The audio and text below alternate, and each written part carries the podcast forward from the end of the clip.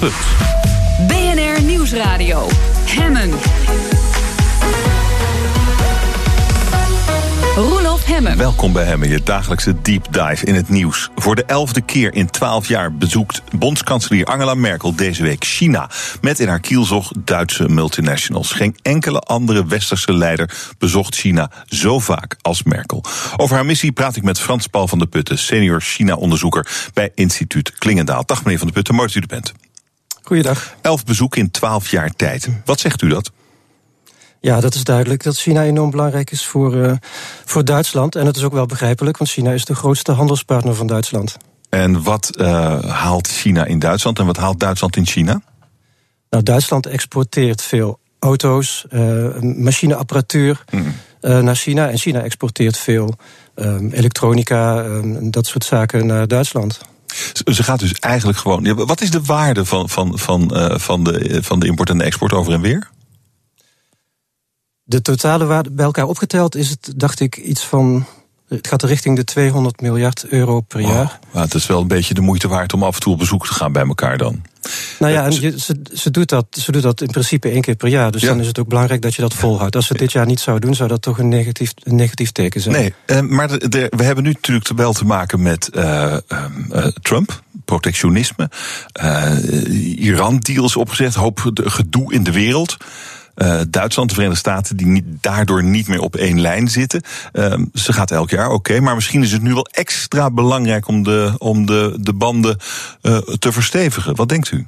Ja, dat klopt. Het begint allemaal wat ingewikkelder te worden. Vroeger was Amerika de belangrijkste veiligheids- en economische partner van Duitsland. Nu nog steeds op veiligheidsgebied, maar economisch dus is China belangrijker geworden. Tenminste een grotere handelspartner dan de Verenigde Staten. En op dit moment zijn er een paar punten waarop Duitsland en China dichter bij elkaar staan dan dat Duitsland bij Amerika staat. En dat is gewoon handel, dus het dreigende protectionisme vanuit Amerika. De Verenigde Staten importeren heel veel uit China en uit Duitsland en zijn er ontevreden over. Zijn ontevreden over dat handelstekort wat ze hebben. En dan is er nog de Iran-deal waar de Verenigde Staten uit is gestapt en zowel China als Duitsland willen die in stand houden. Wat ziet u concreet gebeuren in de verhouding tussen China en de Verenigde Staten, maar dan vanuit China? Tussen China en de Verenigde Staten? Ja. De Chinezen die zien dat Trump aan de ene kant de grote dreigingen heeft geuit over dat hij hogere tarieven zou heffen om ervoor te zorgen dat handelstekort met China minder gaat worden. Aan de andere kant zien de Chinezen ook dat Amerika China nodig heeft om met Noord-Korea tot een overeenstemming te komen over die kernwapens daar. En heeft u enig idee, kijk, we zien nu een soort van een hele sterke coalitie tussen Duitsland en China. Maar we horen Angela Merkel ook af en toe zeggen dat ze zich wel een beetje zorgen maakt om de enorme investeringen van China in Duitsland. En we kennen de ambitie van China om een wereldmacht te zijn, te worden, te blijven, hoe je het noemen wilt. Heeft ze daar wel een punt? Ja, dus dat is inderdaad een ingewikkelde situatie. Dus er zijn een paar onderwerpen waarop China en Duitsland nu dicht bij elkaar staan. Maar tegelijkertijd begint ook de relatie tussen Duitsland en China lastiger te worden. China gaat steeds meer investeren nu in Duitsland, steeds meer Duitse bedrijven overnemen. En daar zijn zeker zorgen over in Duitsland. Met name over de gedachte dat China doelgericht technologie aan het wegkopen is uit Duitsland. Dus dat de Chinese overheid Chinese bedrijven steunt en stimuleert om dat op grote schaal te doen. Waardoor op lange termijn de Duitse concurrentiepositie ten opzichte van China zou verdwijnen. Kunt u daar eens een paar voorbeelden van geven? Hoe doen de Chinezen dat? Nou, er is één geval geweest in 2016 wat in Duitsland heel veel stof heeft doen opwaaien. Dat is toen een Duitse fabrikant van robots, KUKA heet die, die een hele belangrijke rol speelt in de Duitse industrie en in de Duitse auto-industrie. Want het zijn de robots die KUKA maakt die vervolgens weer die auto's in elkaar zetten. Dat bedrijf is in 2016 gekocht door een Chinese fabrikant van airconditioning-apparaten. En dat in een context waarin dit soort overnames meer gebeuren. En dat heeft de afgelopen 2 jaar in Duitsland toch heel veel discussie losgemaakt over of bedrijven die in familiehanden zijn of beursgenoteerd zijn en die niet specifiek iets met defensieachtige dingen te maken hebben, of daar niet ook maatregelen voor moeten komen om die beter, om daar vanuit de overheid beter in de gaten te houden of die wel overgenomen zouden mogen worden. Wat zou er tegen zijn? Er zijn ook in Nederland veel Chinese eigenaren van bedrijven die op het oog gewoon Nederland zijn, toch? Wat is er mis mee? Ja, de Duitse angst. Het gaat er niet om individuele gevallen, maar omdat dat grootschalig gebeurt. Dus Duitsland, de Duitse economie is toch voor een groot deel binnen de Duitse economie spelen de Duitse industrie, met name de maakindustrie en dan daarbinnen weer de auto-industrie, een hele belangrijke rol. En China heeft in 2015 een groot plan gepubliceerd. Dat heet Made in China 2025. Waarin de Chinese overheid de ambitie heeft verklaard van over een jaar of 10 willen wij in diverse sectoren bij de wereldtop horen als het gaat om onze industriële capaciteit. Dus als het gaat om chips en het bouwen van auto's en het bouwen van vliegtuigen en dat soort geavanceerde zaken. Importeert China nu nog veel van die spullen uit westerse landen, maar over een jaar of 10 moet China in staat zijn om op dat gebied zelf bij de wereldtop te horen. Dus Chinese bedrijven moeten internationaal concurrerend zijn. Mm-hmm. En dat betekent dus dat waar Duitsland en China vroeger vooral complementair waren, dus Duitsland verkocht heel veel spullen die China goed kon gebruiken, zien de Duitsers nu aankomen dat over een aantal jaar China juist de grote concurrent van Duitsland gaat worden. Ja, en ook belangrijk dat die handel gewoon wegvalt.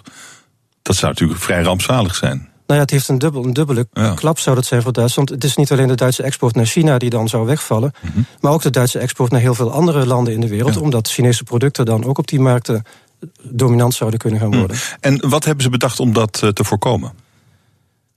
Duitsland is zelf gaan kijken naar wat ze kunnen doen om buitenlandse overnames beter te monitoren, te screenen. Maar tegelijkertijd wil Duitsland ook niet dat ze dat als enige land binnen de Europese Unie strenger gaan doen, omdat dat gewoon zou betekenen dat dan buitenlandse investeringen, met name vanuit China, want China is een heel snel groeiende buitenlandse investeerder in Europa, dat Chinese bedrijven dan misschien niet naar Duitsland zouden gaan, maar naar omringende landen. Dus Duitsland heeft dat aangekaart bij de Europese Unie en gezegd van dat moeten we dus dan wel gemeenschappelijk doen. En Frankrijk en Italië steunen dat idee. Dus een half jaar geleden heeft de Europese Commissie dan ook een voorstel gedaan om te zeggen, laten we dan voor de hele Europese Unie een soort afstemmingsmechanisme opzetten, zodat er gezamenlijk wordt gekeken naar die buitenlandse overnames. En wat wil de Europese Unie dan concreet doen om die overnames door Chinezen te voorkomen? Ja, de Europese Unie heeft gezegd, het moet landen, lidstaten mogen nog steeds zelf bepalen uiteindelijk of ze een overname willen tegenhouden of niet. Maar er moeten wel gezamenlijke criteria zijn, zodat we met elkaar kunnen praten over, en zodat lidstaten elkaar kunnen aanspreken over van dit is misschien niet goed voor de concurrentiepositie of voor de openbare orde of voor de veiligheid in de Europese Unie als geheel. Dat is nog wel een beetje, dat zijn vage criteria eigenlijk. De bedoeling is dat de criteria zelf heel specifiek zijn, alleen het vrijblijvende element is nog steeds dat lidstaten zelf mogen bepalen. Ja. En hoe staat Nederland daarin eigenlijk?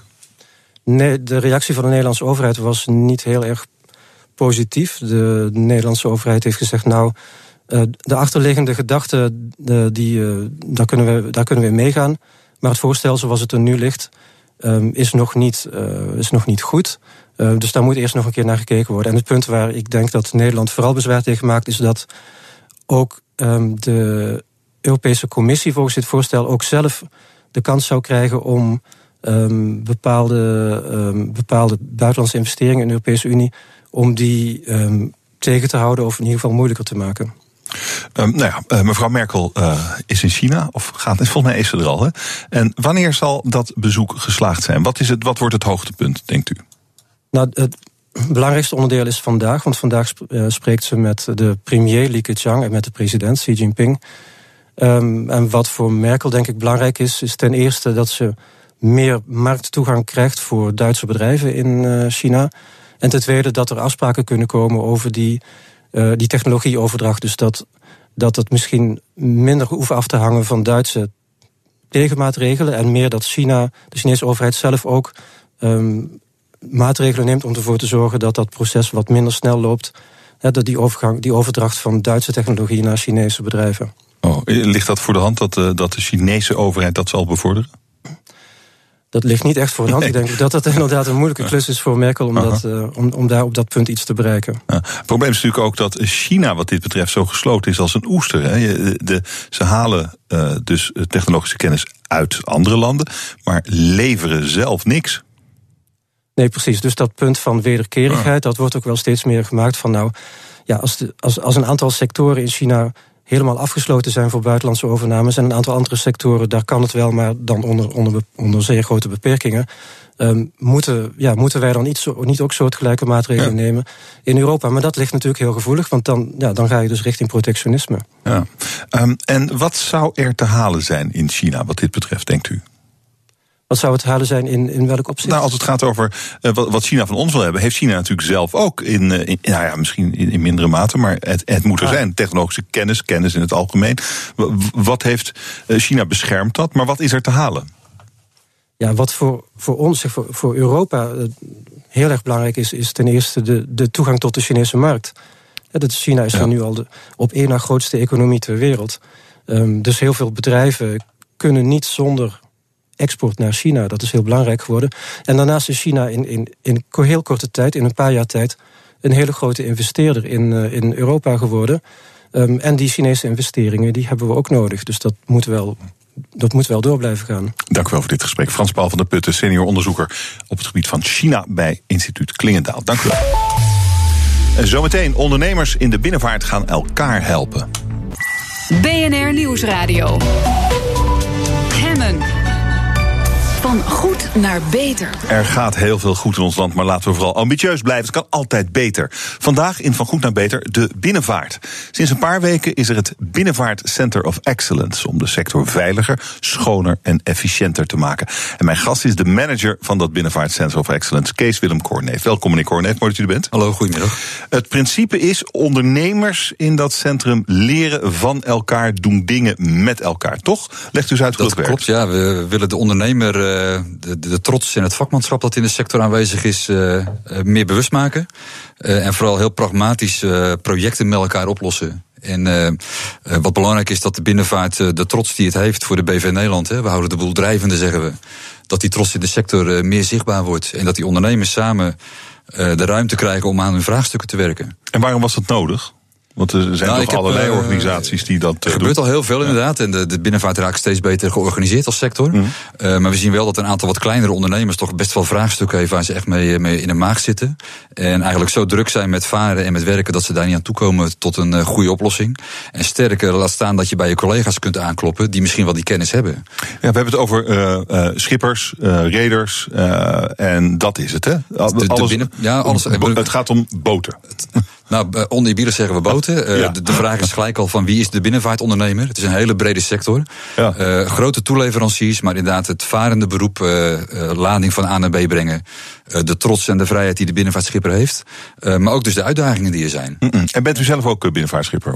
Nee, ik heb geen zeebenen, maar ik heb wel mijn hele leven vierbenen. Ik werk mijn hele leven al in de havens en in de logistiek en in veiligheid. Ik ben zwijnrechtenaar in dit geval, dus ik ken de sector goed vanuit Zwijnrecht. Maar mijn hele leven gewerkt in de Rotterdamse haven, in die omgeving. Dus ik ken de sector en de overheden goed. En de thema's die hier leven. Ja, u zegt een paar keer, er zijn belangrijke thema's aan de hand. Wat is de belangrijkste? Nou, ik denk als je het de gemiddelde binnenvaartondernemer vraagt, dat met name opvolging en de toekomstbestendigheid. Heb ik nog een bedrijf over een aantal jaren? Dat echt de serieuze vraag is. En onder andere zijn er vooral jongeren die mijn bedrijf willen overnemen. Waarom zouden jongeren dat niet willen? Nou, op de een of andere manier is blijkbaar toch het imago van dat beroep niet interessant genoeg om nog wel naar opleidingen te gaan. Hè. De scheepvaartcolleges en de nautische opleidingen zitten goed vol. Alleen de uitstroom uiteindelijk naar schepen toe is best wel een zorg. Maar hoe komt dat dan? Wat houdt die jonge mensen dan tegen om een schip te kopen en te gaan varen? Het heeft, u noemt ook even kopen. Ik denk dat het tegenwoordig niet meevalt om de bank met je mee te krijgen om het überhaupt gefinancierd te krijgen. Gaat het zo slecht in de sector dan? Nou, ik weet toch wel geld te verdienen? Er is geld te verdienen. Het is volgens mij een hartstikke mooi vak. Wat volgens mij nodig is, is dat er meer innovaties zijn en de aantrekkelijkheid voor jongeren om die sector te zien als een interessante bedrijfstak. Dus het imago en het bijvoorbeeld... Maar wat is het imago dan? Ik heb helemaal niet zo'n negatief beeld bij de binnenvaart eigenlijk. Nou, ik zelf ook niet, maar ik hoor dat jongeren... Dat het imago zou zijn dat je ver van huis bent, dat je lang weg bent. Oh ja, dat is waar. Weinig vrije tijd. Ook waar. Dat je vaak alleen maar mag verven aan boord. Hè, dat je... Heel plat gezegd alleen maar de kaartklusjes mag doen. Dat zou heel vervelend zijn als je dat inderdaad niet als sector oppakt en jongeren die kans geeft. Oké, en wat zijn dan? Wat bedenkt u dan met al die ondernemers in het Center of Excellence voor plannen om dat aan te pakken, zodat er wel jongeren die sector ingaan? Dit thema over arbeidsmarkt is best een heel groot onderwerp.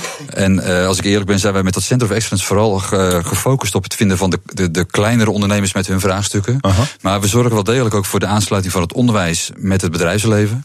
En bijvoorbeeld een goed voorbeeld is dat de Scheepvaart Transportcollege in Rotterdam, maar ook het Da Vinci in de Drechtsteden, via ons centrum de actieve aansluiting krijgt met binnenvaartondernemers.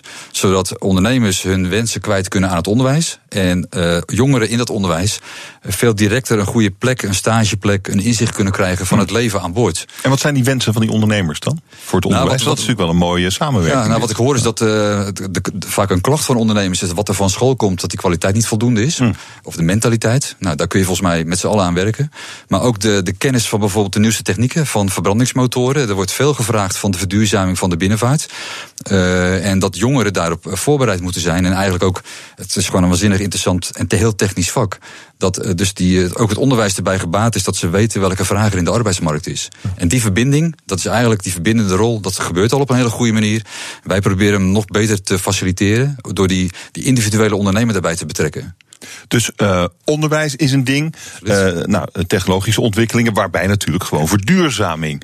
Elektrificatie van binnenvaartschepen, waterstofcellen erop. Methanol, andere brandstoffen. Dat is allemaal in ontwikkeling. En soms ervaren volgens mij al schepen als proef. Toch? Die geëlektrificeerd zijn? Dat klopt. Nou, misschien wel de tweede uitdaging naast het onderwijs is inderdaad het verduurzamen, het vergroenen van de sector. Het zoeken met elkaar naar schone motoren, schonere brandstoffen. Nee, die hoef je niet uit te zoeken, die zijn er al. Nou, ze zijn er al, alleen de vraag is, kun je ze ook op een betaalbare manier aan boord krijgen? Het gaat altijd, ook in de binnenvaart, uiteindelijk om cent te verdienen. En weegt het al op tegen dieselolie?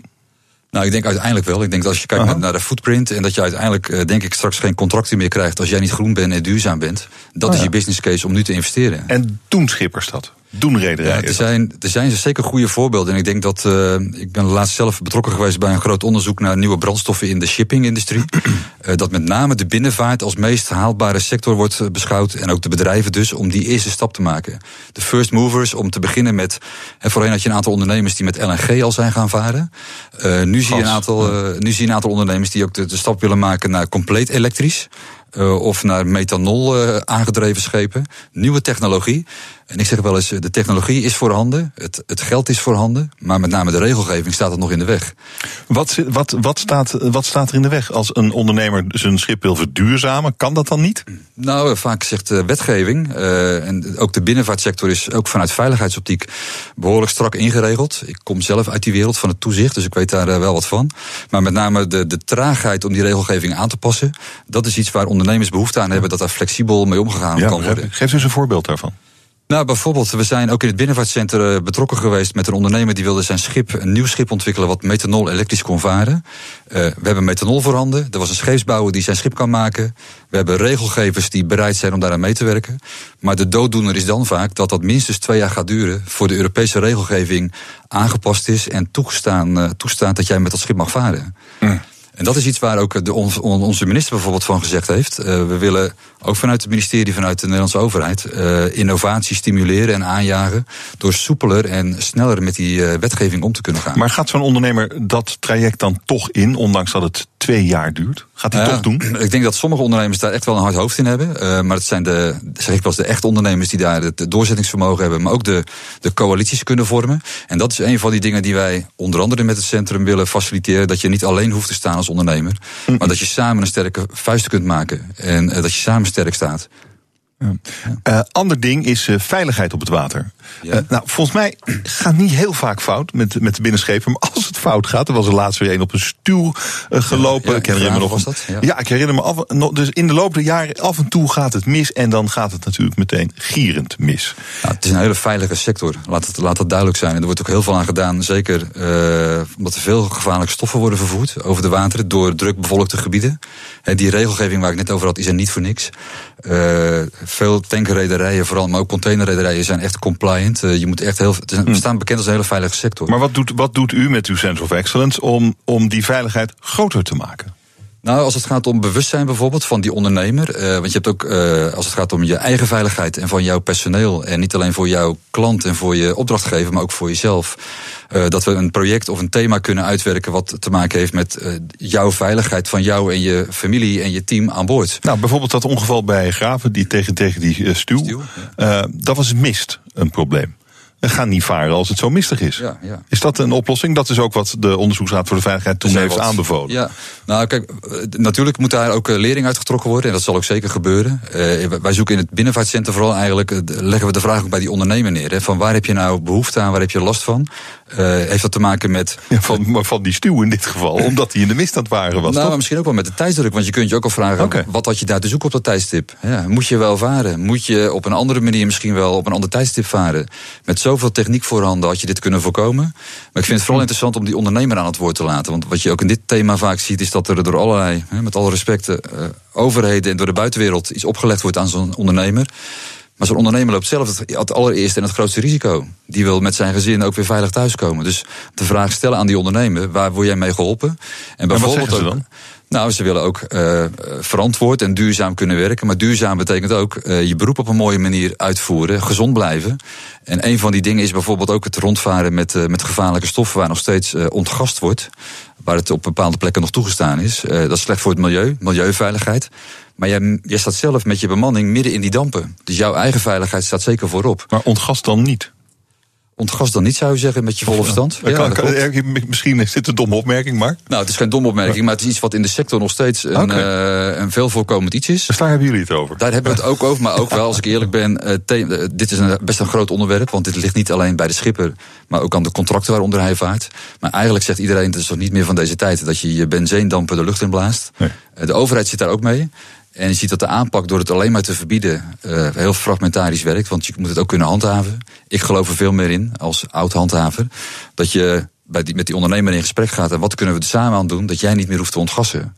Dus als je over veiligheid hebt, gaat het ook over zijn eigen gezondheid en zijn bedrijfsveiligheid. En over dat soort dingen gaat het in het Binnenvaartcenter of Excellence. Sinds begin deze maand bestaat het en wordt geleid door Kees Willem Korneef. Hartelijk dank voor dit gesprek. Dank u zeer. Jo, dank u. BNR Nieuwsradio. Hemmen. Roelof Hemmen. Fijn dat je luistert naar Hemmen, je dagelijkse deep dive in het nieuws. Ik spreek met politiek filosoof Gijs van Oenen over de democratie. Hij vindt dat we te democratisch zijn. We verwachten er te veel van, schrijft hij in zijn boek Overspannen Democratie, dat vandaag verschijnt. Meneer van Oenen, welkom. Dank je. Te democratisch, zegt u. Hoe bedoelt u dat? Ja, we hoorden bij de inleiding bij het vorige item over de binnenvaart ook al. Het gaat goed in Nederland, maar het kan altijd beter. Mm-mm. Ja, dat is eigenlijk ook een probleem. Geldt ook voor de democratie. Ja, in ieder geval het geldt voor de democratie. En dat geldt eigenlijk vooral omdat het denk ik al heel erg goed gaat. En we om een aantal redenen gewend zijn geraakt om als er problemen zich voordoen, en die doen zich altijd voor, om te denken dat de oplossing is te eisen dat er meer democratie komt. En ik denk dat er eigenlijk geen enkele reden is om te menen dat dat een oplossing is voor die problemen. Oké, maar u spreekt in uw boek over overspannen democratie, over te veel democratie, te hoge verwachtingen van democratie. Wilt u dat eens uitleggen? Hoe kun je te democratisch zijn? Ja, omdat we denk ik de afgelopen 10, 20, misschien 30 jaar elkaar, en dan bedoel ik zowel burgers als de overheid, hebben aangepraat dat het altijd beter moet. En ja, weet je, het is al heel veel democratie, er is al heel veel geregeld. En als je dan steeds maar zegt van ja, maar het kan allemaal nog beter, we gaan nog beter naar de burger luisteren, dan vraag je eigenlijk om teleurstellingen. En dan zegt de burger in zekere zin terecht van ja, we hebben niet gekregen wat we wilden. En wat zegt de overheid dan? Die zegt niet van ja, het zat daar niet in, we moesten compromissen sluiten. Dingen reorganiseren is altijd ingewikkeld en lastig. Nee, die zegt we gaan nog beter naar de burger luisteren. En dat kunnen ze niet waarmaken. Oké, dus politici, overheden die al maar naar ons willen luisteren, daar dat is een beetje doorgeslagen. Andere dingen, referenda bijvoorbeeld. Dat soort dingen. Alle vormen van naar de burger luisteren. Dat zijn er nogal wat, denk ik, in de loop der jaren. Geef eens een paar voorbeelden, alstublieft. Ja, dat is referendum is natuurlijk het beste voorbeeld daarvan. Daar is nog niet heel veel mee gedaan. Maar ik denk wat er mee gedaan is, is niet heel erg geslaagd. Want ik denk dat je bij de referenda die we gehad hebben kunt zien dat ze ofwel de vraagstelling oneigenlijk was, ofwel de uitslag net zo verdeeld was als dat de parlementaire uitslag verdeeld was. Een mooi voorbeeld is ook de gekozen burgemeester. En veel mensen zeggen boos dat de burgemeesters niet verkozen worden. En ik vraag me altijd af, wat is nou precies het probleem wat er nu is, wat veroorzaakt is doordat burgemeesters benoemd zijn? Als iemand zo'n probleem kan aanwijzen, dan zouden we het kunnen gaan oplossen. En dan zou een oplossing misschien kunnen zijn meer democratie. Maar men vraagt niet eens naar het probleem. Men zegt, ja, maar elders in Europa worden altijd burgemeesters verkozen. Wij zijn achterlijk. Ja, kan zijn, maar waarom zou je iets oplossen wat geen probleem is? Nou ja, het probleem zou je kunnen zien als dat een burgemeester niet verkozen wordt. En dat dat dus niet democratisch is. En dat dat patsboem dus democratisch moet gebeuren. En dat is precies uw punt, dat het een beetje gekkigheid wordt. Ik hoor het mezelf zeggen. Ja, en dat komt ook omdat we democratie steeds meer zijn gaan begrijpen als een steeds rechtstreekse invloed van ons, burgers, mensen, op het openbaar bestuur. En vroeger waren we als het ware tevreden, misschien niet helemaal terecht, hè, met dat we gerepresenteerd, vertegenwoordigd werden door volksvertegenwoordigers en de regering. Maar nu zijn we dat een beetje gaan wantrouwen. En we willen directer tot hen doordringen. Zij moedigen dat ook aan. Ze hebben ook spreekuren en wethouders. Dan kun je komen vertellen wat je dwars zit en dan wordt er misschien rechtstreeks voor jou iets gedaan. En dat is een tendens waardoor mensen steeds meer verwachten dat eigenlijk het openbaar bestuur, de regering, een soort dat je daar je wensen kunt indienen en dat ze daar dus naar moeten luisteren. En nogmaals, dat heeft dus de overheid ook aangekondigd. Die roept ons steeds op om actief burger te worden, mee te denken, mee te beslissen, kritisch te zijn. Ja, dan roep je dat ook over jezelf af. Maar ja, u praat er een beetje negatief over, maar heeft het niet ook hele goede kanten? Het heeft hele goede kanten. Welke dan? Ik ben een groot voorstander van democratie. Want ik denk dat democratie is ook eigenlijk de logische en noodzakelijke, zeg maar, tweeling van de emancipatie. En we zijn in Nederland, maar in het algemeen denk ik in veel delen van de wereld, zijn we de laatste decennia sterk geëmancipeerd. Dus gelijkheid, gelijkwaardigheid, zeggenschap. Dus we kunnen niet meer leven in een wereld waarin we geen medezeggenschap hebben. Dus dat is prima. Ik denk alleen dat we sinds pakweg een generatie in een wereld leven, zeker in Nederland, waarin eigenlijk de democratie en emancipatie gemeengoed zijn geworden. We hebben een generatie opgegroeid is met dat idee. En dat heeft denk ik een nieuw probleem gecreëerd, namelijk, ja, we zijn nu eigenlijk voor alles mede verantwoordelijk geworden. Ik zat net nog even op mijn laptop te werken. Nou, dan moet je eigenlijk gaan nadenken van waar is die in elkaar gezet? Is daar geen kinderarbeid gebruikt? Is daar wat minimumloon gerespecteerd? Zijn er geen mineralen uit mijnen in Rwanda gebruikt onder mensonterende omstandigheden? En dan kun je 1000 vragen stellen alleen al over die ene laptop.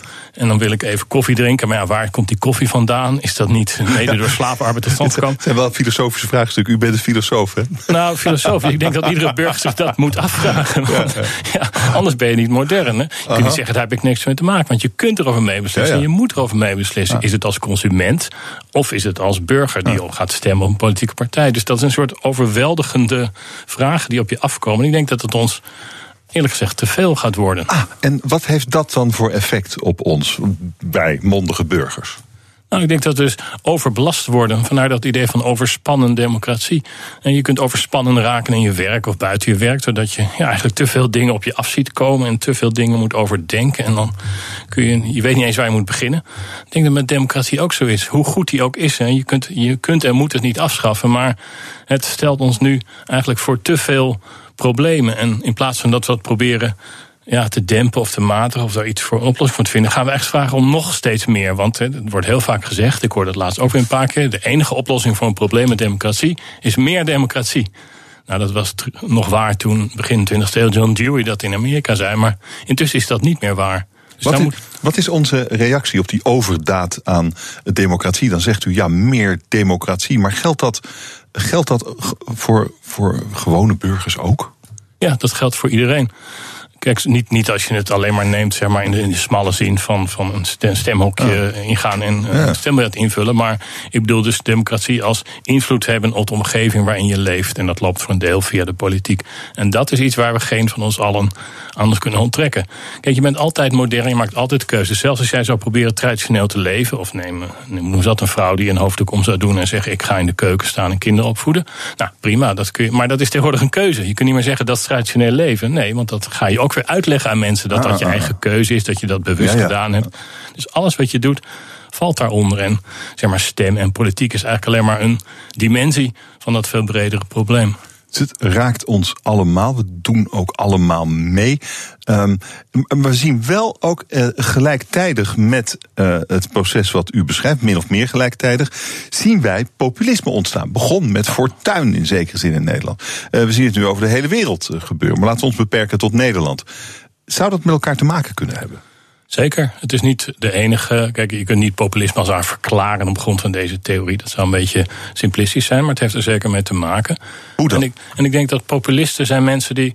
Kijk, je moet ze in zekere zin serieus nemen. Want het zijn mensen die dus de democratie kritiseren op grond van de democratie. Die zijn eigenlijk democratischer dan democratisch. En het grappige is ook dat populisten zijn eigenlijk hebben heel hoge verwachtingen van wat de politiek en de democratie zou kunnen doen. Als hij maar niet gefrustreerd werd, en dwars gezeten door allerlei foute mensen en plusplakkers politieke regelaars en allerlei mensen die daar om oneigenlijke gronden in Den Haag dingen zitten bedisselen. Als daar maar gewoon maar stoere kerels zouden zitten, zogezegd, dan zou de politiek wel alles kunnen produceren wat hij beloofde. Dus eigenlijk zijn populisten in dat opzicht hele grote optimisten over de politiek. En ik denk dat dat noodzakelijk ook weer tot teleurstellingen zal leiden. Waar gaat dit heen?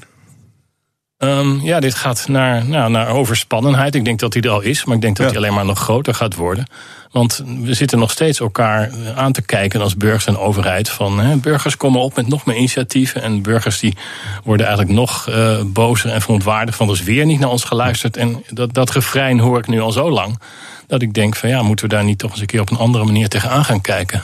Maar moeten we dan wat lijdzamer worden in onze verhouding met de overheid? Moeten we dan accepteren dat de overheid weet wat goed voor ons is en daar ons er niet zoveel mee bemoeien? Dat is een deel van inderdaad wat, denk ik, de oplossing is. Maar niet om de... Kijk, als je dat zegt, dan word je vaak wat scheef aangekeken. En dan wordt gezegd van, je bent zeker voor een ouderwetse, paternalistische overheid die weet wat goed voor jou is. Nee, dat denk ik niet. Want ik denk dat de overheid is al veranderd. En die probeert eigenlijk al steeds voor ons na te denken en ons tegemoet te komen. Ik denk ook dat die veelbesproken kloof met de burger helemaal niet bestaat. Sterker nog, ik zou willen dat die bestond of dat die groter was. Overheid kent ons. Precies. Die kent ons precies. En die is ook. En dat is ook een deel van. De overheid is ook democratisch geworden. Dus die wil echt graag ons leren kennen en horen. Net als de politie, die wil je beste vriend worden. De overheid wil eigenlijk alles van ons weten. En wil ook eigenlijk alles voor ons doen. Alleen wij hebben dat nog niet helemaal door dat dat zo is. En dus moet er misschien wel een heel ander soort democratie naast die we nu hebben ontwikkeld worden, vindt mijn gast Gijs van Oenen. Hij is politiek filosoof en Google en Facebook weten misschien wel beter wat we willen dan wij zelf. BNR Nieuwsradio. Hemmen. Politiek filosoof Gijs van Oenen is mijn gast. Hij schreef een boek over spannende democratie, heet het. Waarin hij onder meer pleit voor een nieuwe democratie naast de democratie die we hebben. En dan eigenlijk een democratie, meneer van Oenen, gebaseerd op big data, op algoritmes. Beetje zoals Google en Facebook het doen, die alles van ons weten. Dat kan de overheid ook. Dat is, als ik het heel kort en grof samenvat, wat u zegt in dat boek. Laat u het eens uitleggen. Nou, dat is heel goed samengevat. Dat klinkt natuurlijk een beetje raar. Een algoritmische democratie, zitten we daarop te wachten? Nou, ik denk dat het een van de weinige mogelijke oplossingen is of antwoorden voor het probleem waar we voor zitten, namelijk die overspannen democratie. Die dus betekent dat we willen eigenlijk alles kunnen overzien, we willen overal over meepraten, we willen overal over meebeslissen. De overheid wil ook graag dat wij dat doen, maar dat is eigenlijk, zoals ik eerder zei, bijna onmogelijk geworden. Nou is het grappige dat wij als individu dat niet meer trekken, maar een institutie zoals een overheid of inderdaad grote databedrijven kunnen dat veel beter. Die hebben die data die over ons gaan. Ik heb begrepen in het kader van dat Cambridge Analytica-schandaal dat als je 100 Facebook-likes analyseert, dan weet je al meer over iemand dan zijn beste vriend. En als je 150 hebt, dan weet je meer over die persoon dan zij over zichzelf weet. Nou, dat wil zeggen dat dat soort bedrijven, maar ook de overheid inmiddels, heel erg veel over ons weet. En die gebruiken dat niet, althans laat ik voor overheden spreken. Bedrijven ligt natuurlijk iets anders, die hebben een andere missie. Maar overheden, zoals de Nederlanders, die gebruiken dat niet om ons te gaan manipuleren. Nee, die willen eigenlijk graag ons bijstaan in onze problemen. Dus mijn gedachte was, nou, misschien kunnen ze ook bijstaan in dat probleem dat wij niet meer alles kunnen overzien en meebeslissen. En dan kunnen ze namens ons beslissen op basis van die data. En dan dus niet omdat ze het dan allemaal beter weten. Nee, dat is ouderwets, dat is jaren 50. Nee. Meten. Ze snappen, ze kunnen peilen, ze kunnen jou en mij doorgronden. En op basis daarvan, als het ware, namens ons beredeneren wat we eigenlijk zouden willen. Nou, geeft u daar eens een voorbeeld van? Ja, hoe zou dat werken? Ja, ik denk dat het eigenlijk al heel lang gebeurt, laat ik het zo zeggen. Bureaus als de Nipo, Maurice de Hond, Motifaction, dat zijn eigenlijk al voortdurend peilers die willen weten wat ons beweegt. En dat kan over alle mogelijke onderwerpen gaan. Dat doet er eigenlijk niet toe. En de stemwijzer is in zekere zin ook een voorbeeld. Wij en ik vinden het moeilijk om te bedenken van waar moeten we nou op stemmen. Nou, dan gaan we 30 vragen beantwoorden. En dan zegt zo'n... Dan schrikken we ons rot.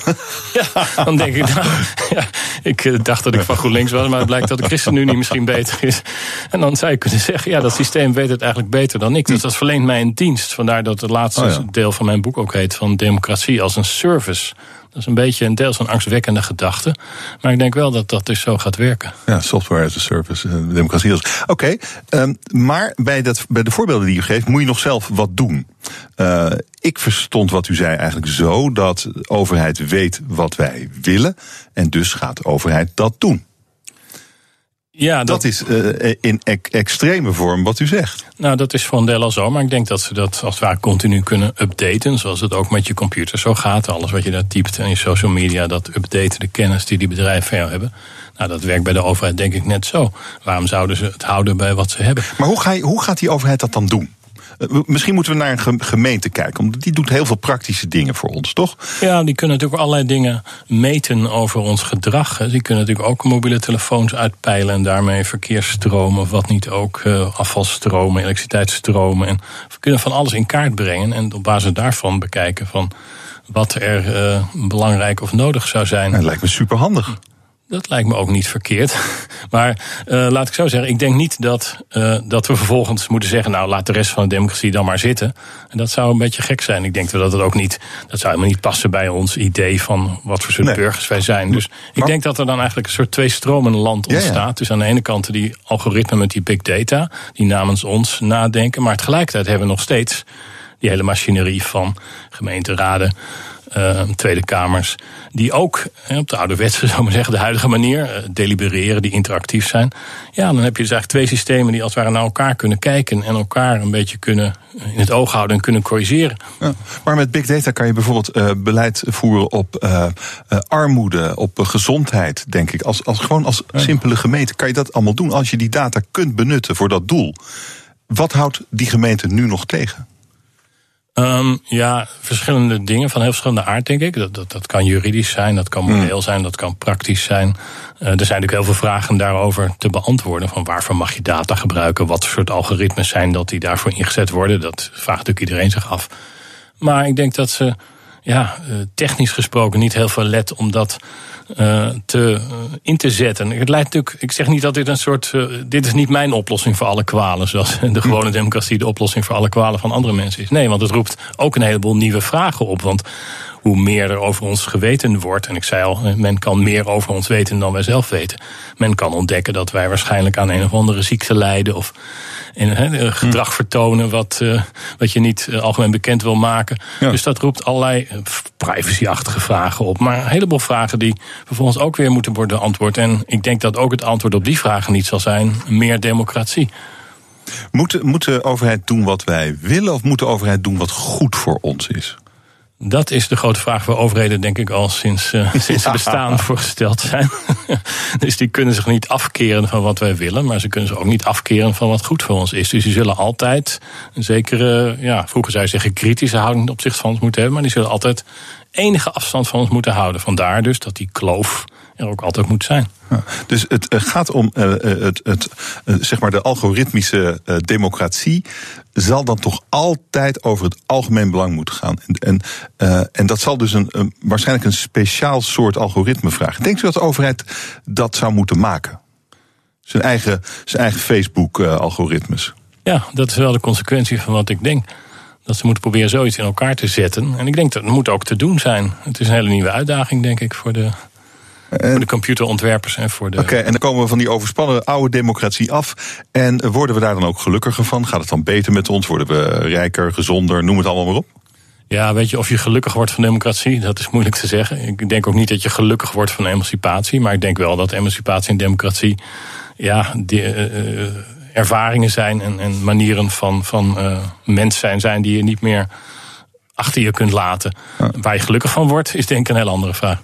Oké. Wat mij nog door het hoofd schiet is dat de overheid en ICT-overheid en algoritme is in het verleden toch ook geen gelukkige combinatie gebleken. Daar zou je wel zorgen over kunnen maken. Ja, dat is een hele goede vraag. De tendens is om allerlei redenen duidelijk dat voor bedrijven makkelijker te doen is dan voor mensen met veel geld. Misschien moeten we het uitbesteden dan. Dat zou ik helemaal niet doen.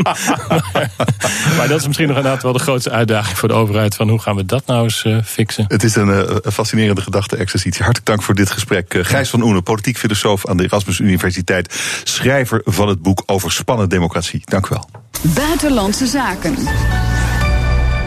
Peter Wijninga is bij me. Mooi dat je bent, Peter. Elke 2 weken hebben we het over een onderwerp uit het internationale nieuws waar niet zoveel aandacht voor is, maar wat niet aan jouw aandacht ontsnapt. En vandaag gaat het over Bosnië, want zowel Poetin als Erdogan zijn druk bezig in die regio. Wat is er aan de hand?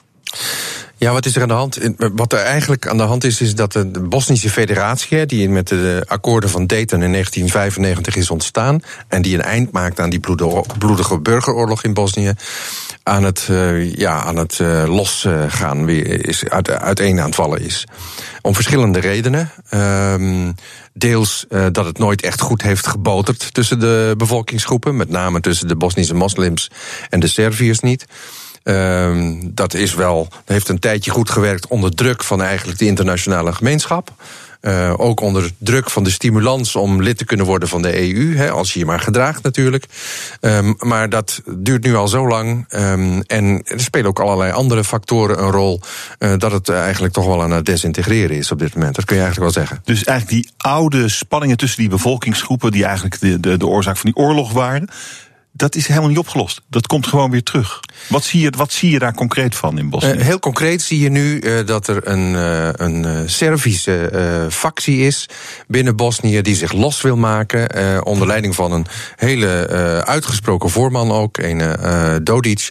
Die daadwerkelijk zich los wil maken van de federatie. Met andere woorden gewoon zich wil afsplitsen. Dat is stap 1 op weg naar een nieuwe oorlog, zou je kunnen zeggen. Dat zou heel goed kunnen, als inderdaad daar niet adequaat op wordt gereageerd. En dat is nu juist het probleem. De laatste jaren zie je dat de Europese Unie veel te druk is met zichzelf. Ook dit soort processen als toetreding op de lange baan heeft geschoven. Kijk maar ook naar Turkije, die daar moe van is geworden eigenlijk. We zien een zich terugtrekkende Verenigde Staten onder leiding van Trump, die ook geen aandacht heeft voor dit soort processen. Ja, en dan ontstaat in feite ruimte om dit soort initiatieven te ontwikkelen, om die onvrede die er altijd is geweest, weer een uitlaatklep te bezorgen in de vorm van een poging om zich af te splitsen van Bosnië. En hoe reageren de gewone mensen in Bosnië daarop? Want niet iedereen zal mee willen met die afsplitsing. Niet iedereen zal dat een goed idee vinden. Wat is de sfeer? Nou, de sfeer onder het Servische volksdeel van de Bosnische Republiek is toch wel heel erg pro-Republiek Servië in Belgrado, pro-Russisch. Heel sterk ook beïnvloed door de Servisch-Orthodoxe Kerk, die ook heel dicht tegen de Russisch-Orthodoxe Kerk aan zit, en die eigenlijk niets moet hebben van de westerse liberale waarden die met die Europese Unie binnenkomen. En dat is eigenlijk een groot probleem. En zie je nu ook al agressie ontstaan?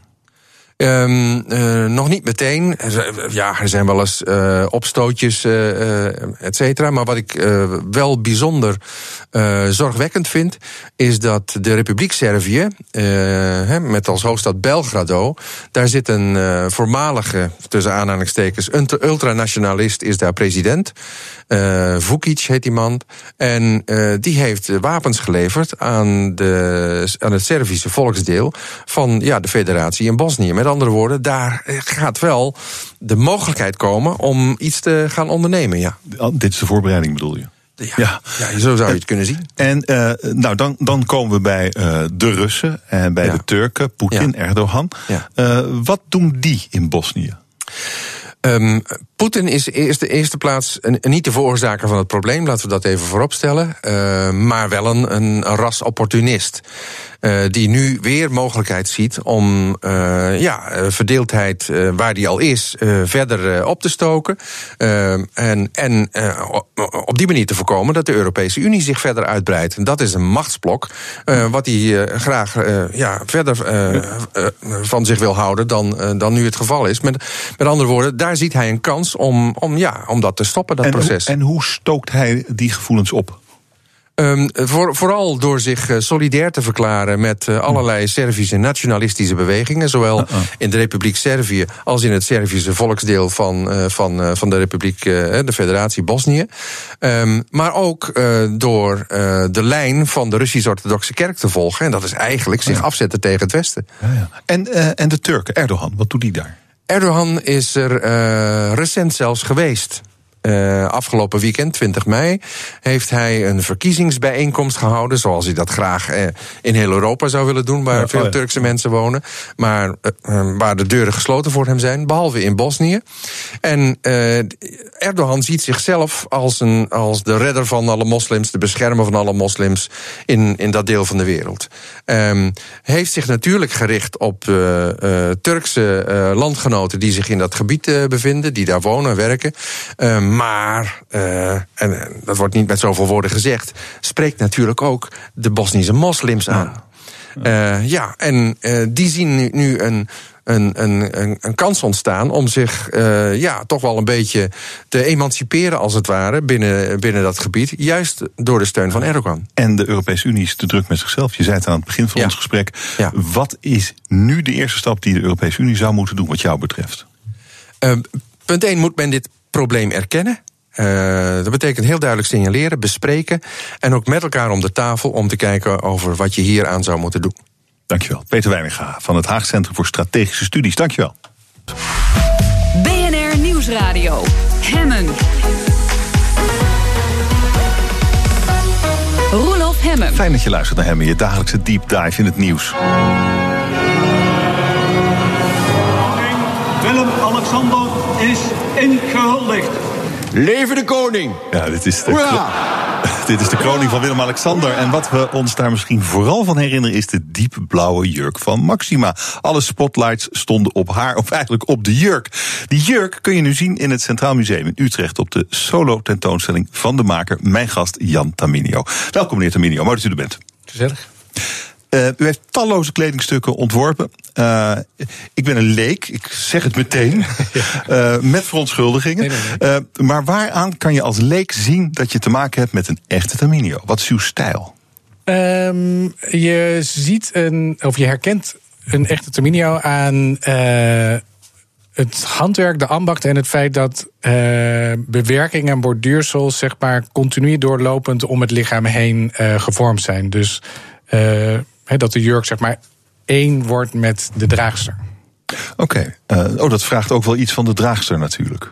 Ja, dat klopt. Dus niet voor iedereen.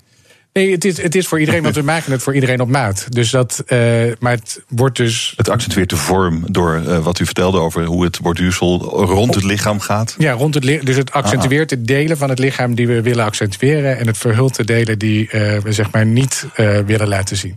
En zo wordt elke vrouw mooi. Zo wordt elke vrouw mooi. En zo... Dat is het geheim. Ja, is ook elke vrouw mooi. Ja. En het is, wat u zegt gaat ook erg over vakmanschap, handwerk. Ja, omdat natuurlijk met de tentoonstelling, de keuze om het ook op uiteindelijk ja tegen te zeggen om het te gaan doen, is natuurlijk de meeste mensen kennen die kledingstuk alleen maar van dat plaatje. En dan wordt er natuurlijk gezegd of geschreven van, dat het dan geborduurd is, maar het echt zien is een heel ander verhaal. En dan in één keer door het beleven dat je in één keer de stof ziet en ziet dat daar steken op zit en dat daar een kraaltje op zit. En op dat kraaltje zit weer een ander kraaltje om uiteindelijk net die kleur te krijgen. Dat kun je alleen maar zien door het echt van dichtbij te zien. Omdat die kleine plaatjes op Instagram zijn hartstikke leuk om te zien en om beeld te consumeren. Maar In het echt is het heel anders om te zien dat een jurk van zeg maar 100 meter afstand er mooi uitzien. En dan nog 50 en dan 10. En als je er dicht op staat, dat je nog steeds kunt ontdekken. En dat er steeds weer een laagje zichtbaar wordt. En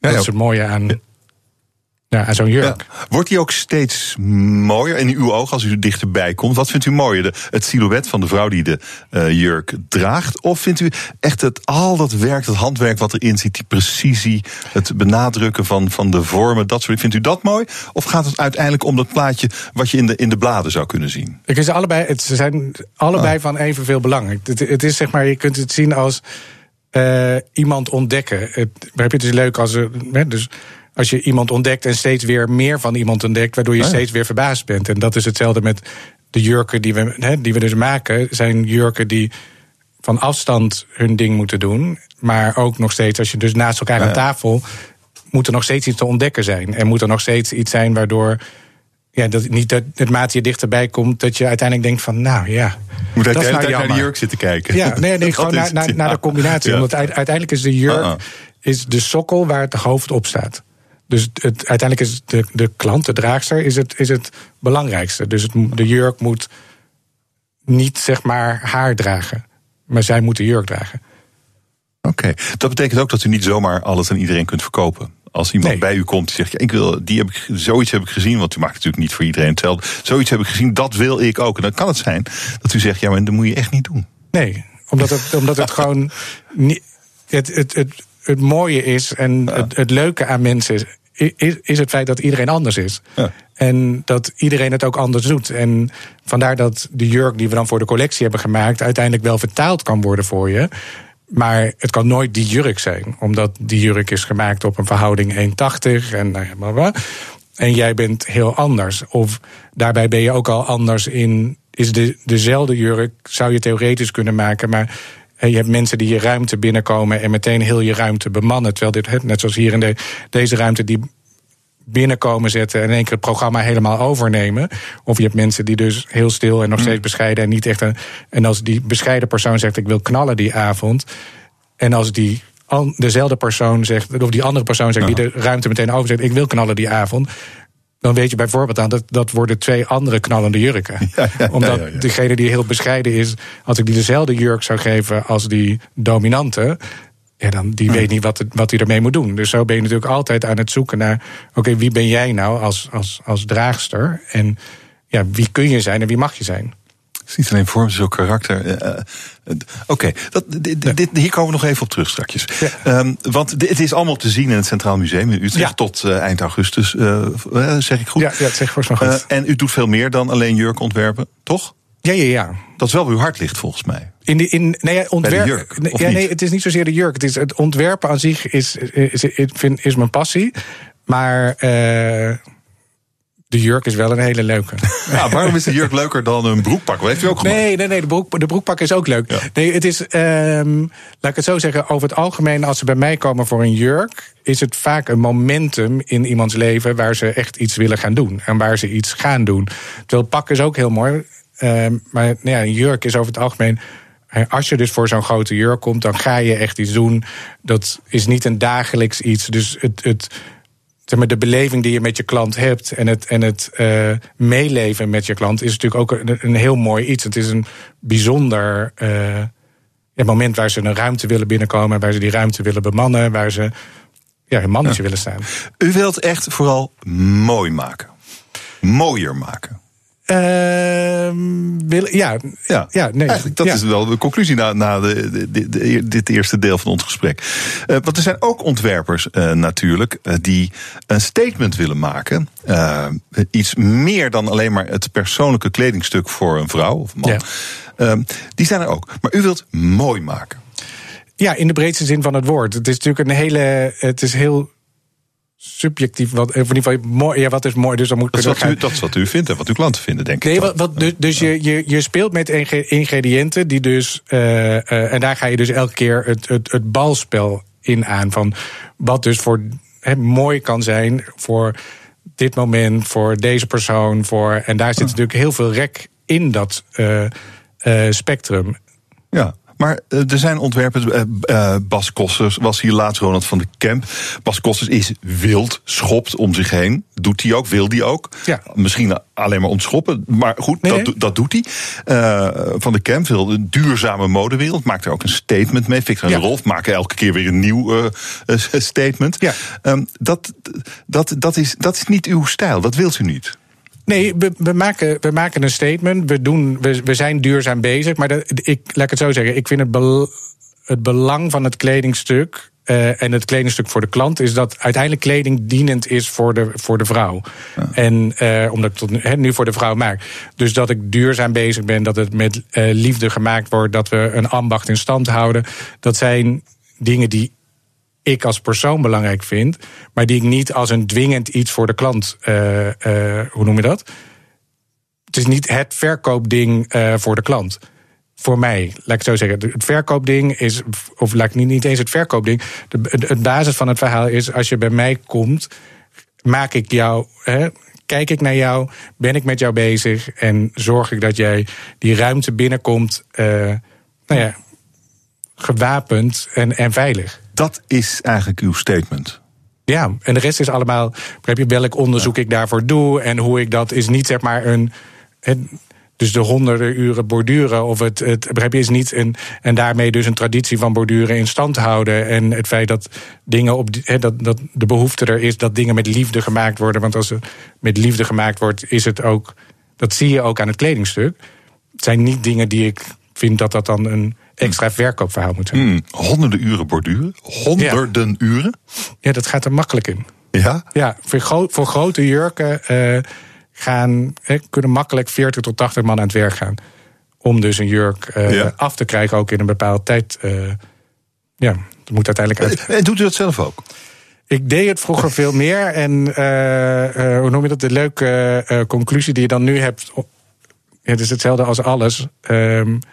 Als je het dan steeds minder gaat doen, omdat er dus heel veel andere dingen zijn die je ook moet doen. En als je dan weer even denkt van, ik doe het even snel voor.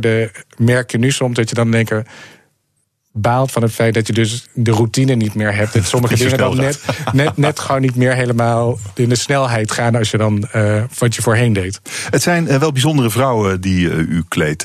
Ik noemde Maxima, Lady Gaga, Rihanna, Beyoncé, klanten.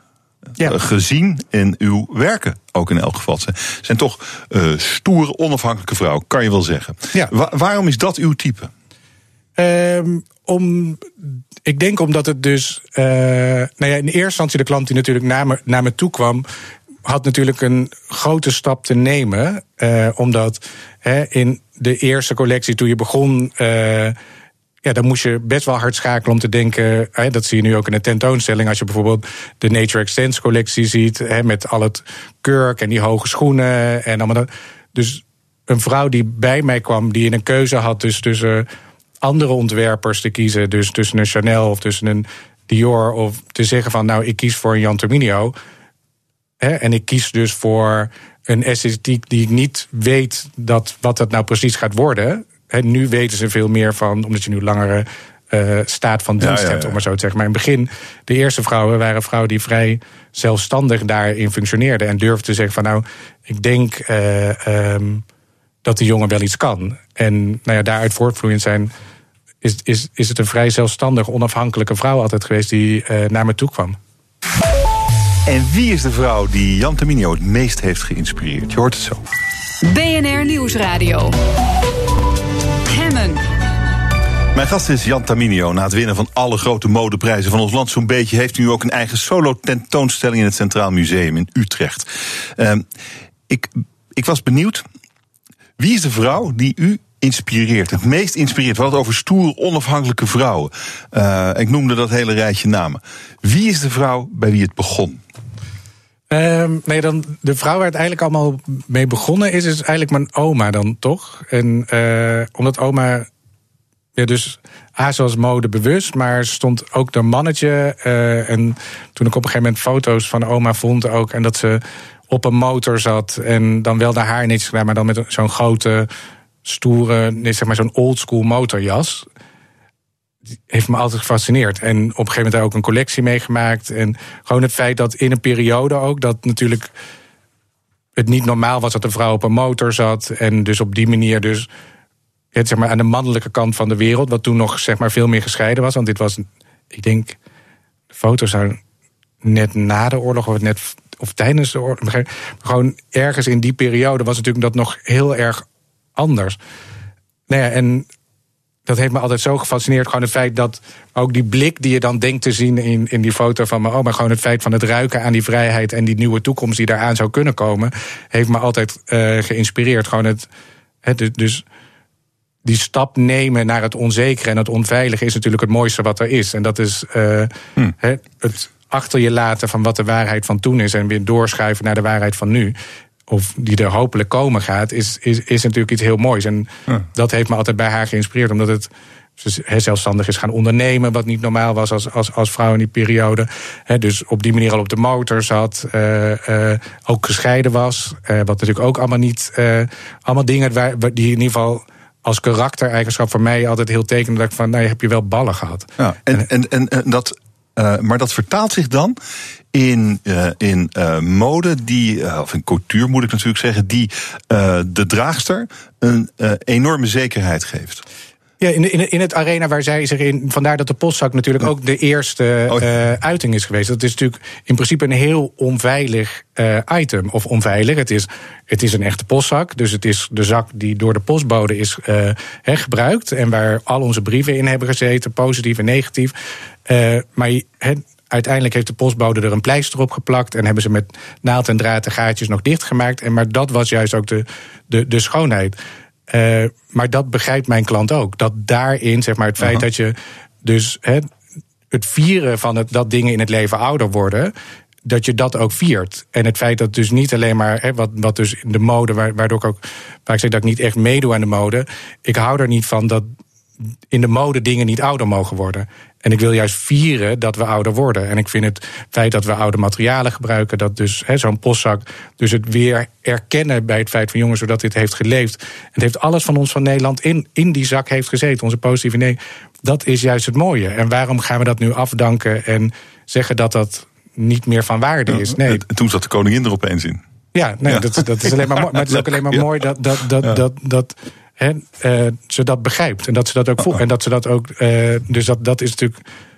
Met de klant. Die begrijpen die kant van de schoonheid ook. En het vieren van het. Met z'n allen dat we ouder worden. Het is natuurlijk een feest dat we morgen weer mogen leven. Ja, zo is het. En dus het is ook een feest dat een jurk ouder wordt en dat er een vlek opkomt. Je kan dus een Taminiau kan je gewoon veel vaker dragen. Je moet hem veel vaker dragen. Of je moet. Maar dat kwam uit het hart.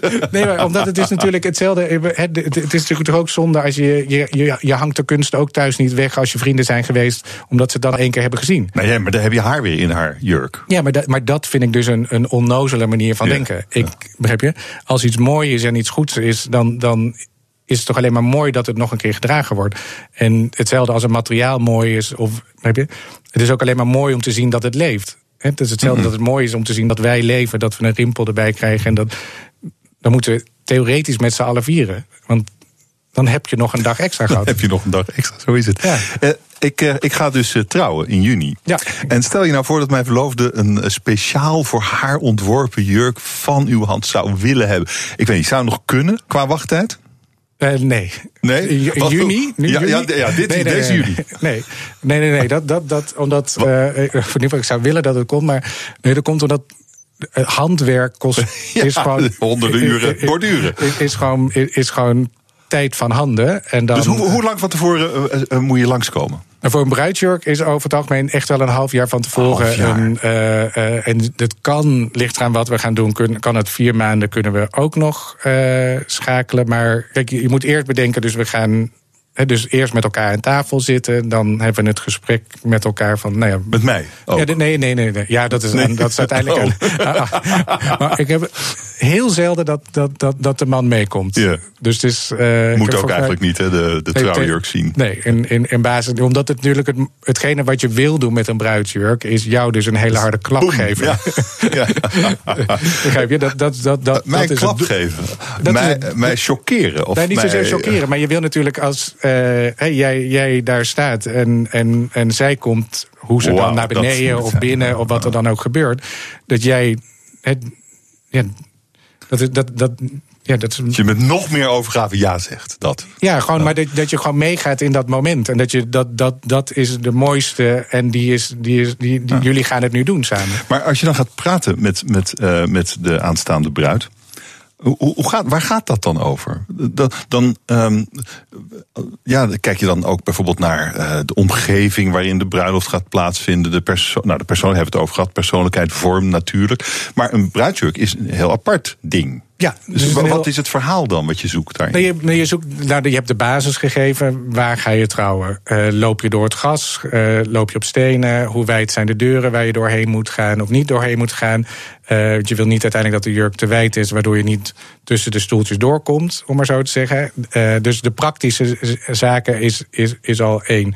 En daarna ga je kijken naar, zijn er nog dingen die leuk zijn om rekening mee te houden? Of zijn er favoriete kleuren? Of is er iets wat heel erg één is met de eenheid van de twee? Die er natuurlijk... want dat soort dingen zou je er dan in kunnen borduren of aan toe kunnen voegen. Zoals wat dan bijvoorbeeld?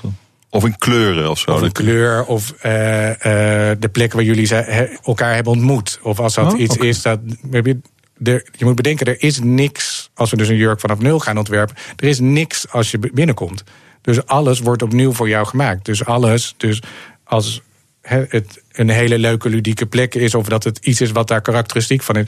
dat kan dus ergens in de rok ingeborduurd worden. Maar en als je nou dan zo gaandeweg dat proces denkt... want ik neem aan dat je dan komt kijken... Hè, hoe gaat het met mijn jurk? En komt het dan wel eens voor dat een vrouw tegen u zegt... Ja, ik vind hem eigenlijk niet zo mooi? Nee, ik heb hem nog nooit gehad. Dus dat, godzijdank. Even hout zoeken en afkomen. Ja, oké. Nee, die hoop ik ook nooit te hebben. Nee. Nee, ik denk dat in dat proces haken zal, zeg maar, in het eerste gesprek wordt er dan afgehaakt. Ja. Zeg maar dat ze het toch dan te onzeker of eng vinden, dat ze niet letterlijk iets kunnen aanpassen en in de spiegel kunnen kijken en dan al weten van, oh ja, dat vind ik mooi. Je moet je toch ook overgeven aan mijn hoofd en wat ik denk dat mooi voor je is. En wat je dan in eerste instantie ziet op een schetsje. Ja. Want je hebt dan een tekening en dan heb je de borduurproef en de kleuren heb je er allemaal naast liggen. Maar ja, je kunt het niet letterlijk fysiek aanpassen. En dan zeg je dus ja daartegen en dan maken we voor jou het proefmodel. Maar dan zie je het alleen nog steeds in wit cartoon. En dan zie je wel je hele lichaam al. En dan zie je alle onderdelen van...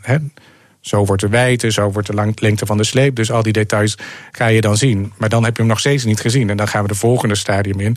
Dan is het hele binnenwerk klaar. En dan wordt dus het weer een keer gepast. En daarna komt het borduur er pas op. Dus je wordt steeds meer één met de jurk. Ja, en dan een weekje van tevoren dan is hij klaar. Het ligt helemaal aan de stressbestendigheid van de klant. Dus ik heb het liefst altijd dat we nog vrij direct voor de bruiloft... een laatste pas met elkaar doen. Omdat het over het algemeen, door de ervaring die we nu hebben... de laatste 2 weken toch nog een soort door de stress... of door wat dan ook, een afvalrace gedaan wordt. En die wil je niet dat het in één keer daardoor iets niet goed zit. Oh ja. Dus dan kun je dat nog corrigeren. Oké, nou ja, het is in mijn geval wel hypothetisch. Maar ik zit me wel af te vragen, zou ik dat kunnen betalen? Wat is de range ongeveer? Heerlijk aan mijn vak op dit moment is dat ik echt geen idee en besef meer heb van de prijzen. Dus dat wordt allemaal door anderen nu godzijdank berekend. Waardoor ik dat ook helemaal niet meer mee bezig hoef te houden. Dus ik kan eigenlijk alleen nog maar doen waar ik goed in ben. Om maar zo te zeggen, dat is verzinnen wat ik wil. En daarna... dus vroeger was je nog veel mee bezig met dat... Handel. Met de hand. Maar nee, maar dan. En daar werd je alleen maar heel onrustig van. Dus dat. Dat lijkt me heerlijk. Ik denk niet dat ik hem kan betalen. Ja. Ander ding is in het trailertje, in aanloop naar de tentoonstelling in Centraal Museum in Utrecht. Zegt u dat u hoopt dat mensen door die tentoonstelling anders naar uw werk gaan kijken? En volgens mij gaat dat dan precies over waar we het eerder over hadden: dat vakmanschap. Ja. Dus het vakmanschap, maar ook zeg maar, dat is hetzelfde. Vandaar dat we ook in de tentoonstelling de audiotour erbij hebben gedaan... en uiteindelijk ook het boek hebben gemaakt... om dus mensen omdat soms dat creatieve proces en het creatieve als een soort heel ver afstaan van mensen is. En het soort het duidelijk maken en een keer laten zien van, ja nee, we kunnen dus hier dit soort dingen ook nog doen. En borduren is juist ook iets heel moois. En daardoor kun je iets heel eigens gaan doen. Maar ook gewoon het feit van waar de inspiratie vandaan komt. Dus dat je bijvoorbeeld geïnspireerd ook kan raken. En hoe je dat dan, op welke gelaagdheid je dat dan zeg maar implementeert in je creatief proces. Maar dat het soms zo simpel kan zijn als vliegen over Nederland en uit het raam kijken.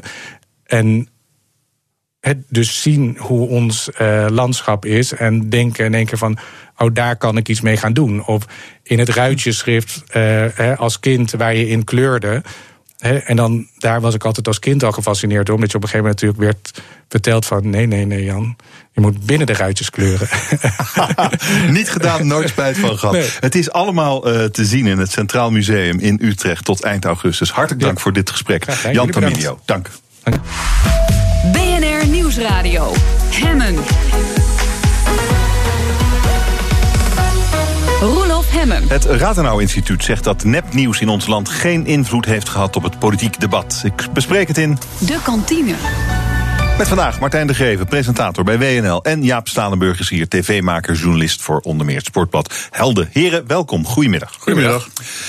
Eerder, want daarom is dat bericht van het Rathenau-instituut een beetje bijzonder, waarschuwde minister Ollongren voor politieke beïnvloeding door nepnieuws. Nou zegt het Rathenau-instituut, die dreiging is er wel, maar er zijn geen sporen van te vinden. Het is niet gebeurd. Wat zegt ons dit over minister Ollongren? Nou, wat we eigenlijk meteen al een beetje voelden. Martijn. Ze had toen als voorbeeld kwam ze aan met een website. Die had ze gezien, er stond nepnieuws op. Ik geloof het programma Lubach heeft dat toen ontcijferd welke website dat was. Nou, klungeliger dan dat kan je het niet krijgen. Je zou kunnen zeggen, de mensen die daarin trappen, dat serieus nemen, ja, daar is niks tegen op de box, zou maar zeggen. Ik heb dit van meet af aan vanuit de minister een heel raar punt gevonden. Ze opteerde ook voor een kamertje ergens in Brussel, waar 6 ambtenaren de hele dag het nepnieuws van het echte nieuws onderscheiden. Nou, dat weet je van tevoren. Dat wordt een heel ingewikkeld traject. Dat liep ook helemaal fout. Het liep helemaal fout. Ja. Dus ik heb het van meet af aan een hele rare positie gevonden die ze innam. Ze heeft ook nooit voorbeelden kunnen noemen, ook niet eerder van waar we dan wel beïnvloed zijn en waar we wel blootstaan aan dat soort gevaren. Had ze wel beloofd? Had ze beloofd, is er niet gekomen. En dit is eigenlijk een bevestiging wat het gevoel al aangaf. Exact. Nou, waar ik wel, ja, er schiet me één klein incidentje te binnen van de afgelopen maanden, waarvan ik denk van ja, een beetje.